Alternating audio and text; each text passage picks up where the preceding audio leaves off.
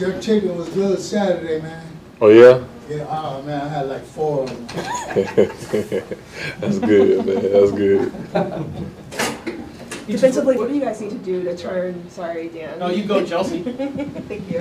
What do you guys need to do to, um, you know, bounce back this week after Monday night's performance? You know, um, one of the things that we need to do is just regroup. Honestly, uh, see everything that we, we did incorrect.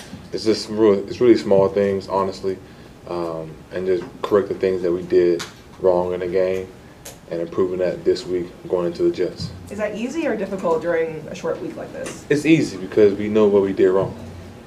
What did you guys do wrong? Well, we didn't do our job, honestly. Not to be funny or anything, but there's things just coming from me.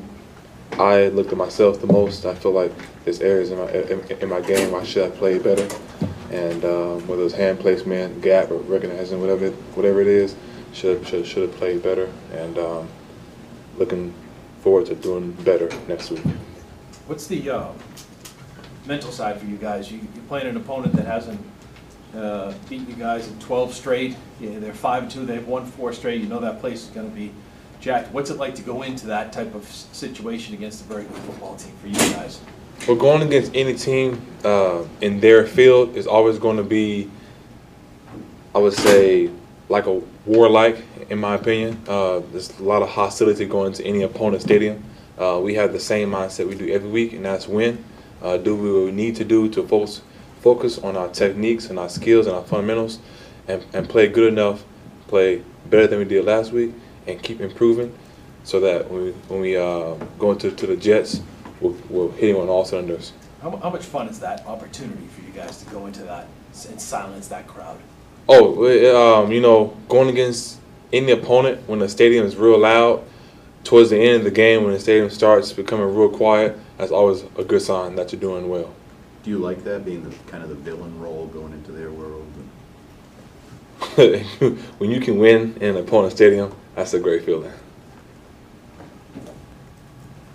Sometimes when there's two quarterbacks, the locker room will split a little bit. How, how do you guys as a team kind of come together and not have that divided line? I haven't really thought much about that, honestly. Yeah. What do you see from the Jets offense? So, um, they got big old linemen. Uh, they know how to move side to side, get the guys out. Uh, Zach's playing really, really well.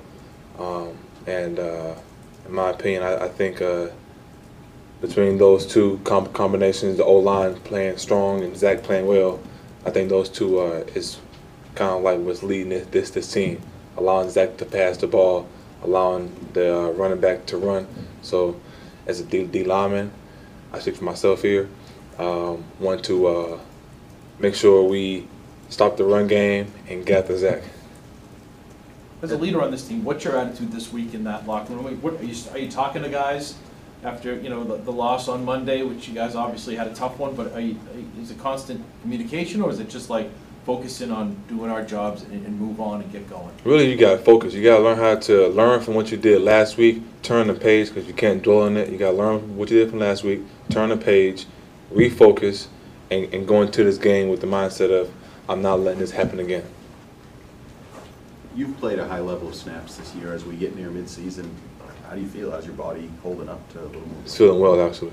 Have you yeah. changed anything to deal with that? To, to no, Mm, just no. lucky, just No, no, no, no luck. This is hard work. Honestly, it's just every day I, I come in here, I do some, some type of muscle building, whether it's working out, or whatever. I stretch after practice.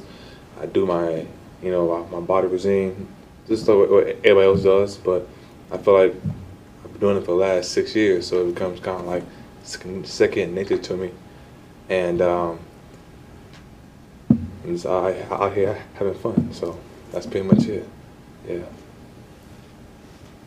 Do That's you, it. do you do anything to support the quarterbacks as teammates when there's so much noise about them going on in the outside world? How do you guys as teammates, um, watching your teammates go through it, support them? Well, we always ask them, ask specifically those two guys, just how you doing, um, and we always just support them. Pretty much, that's honestly it. Uh, but that's mostly an offensive question, to be honest, because they know more about it.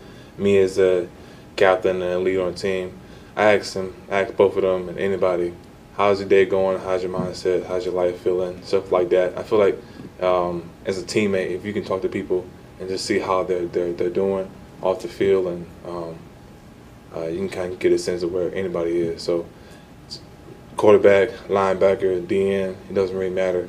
I like to always talk to the people, just one on one, um, and seeing how like their life is going.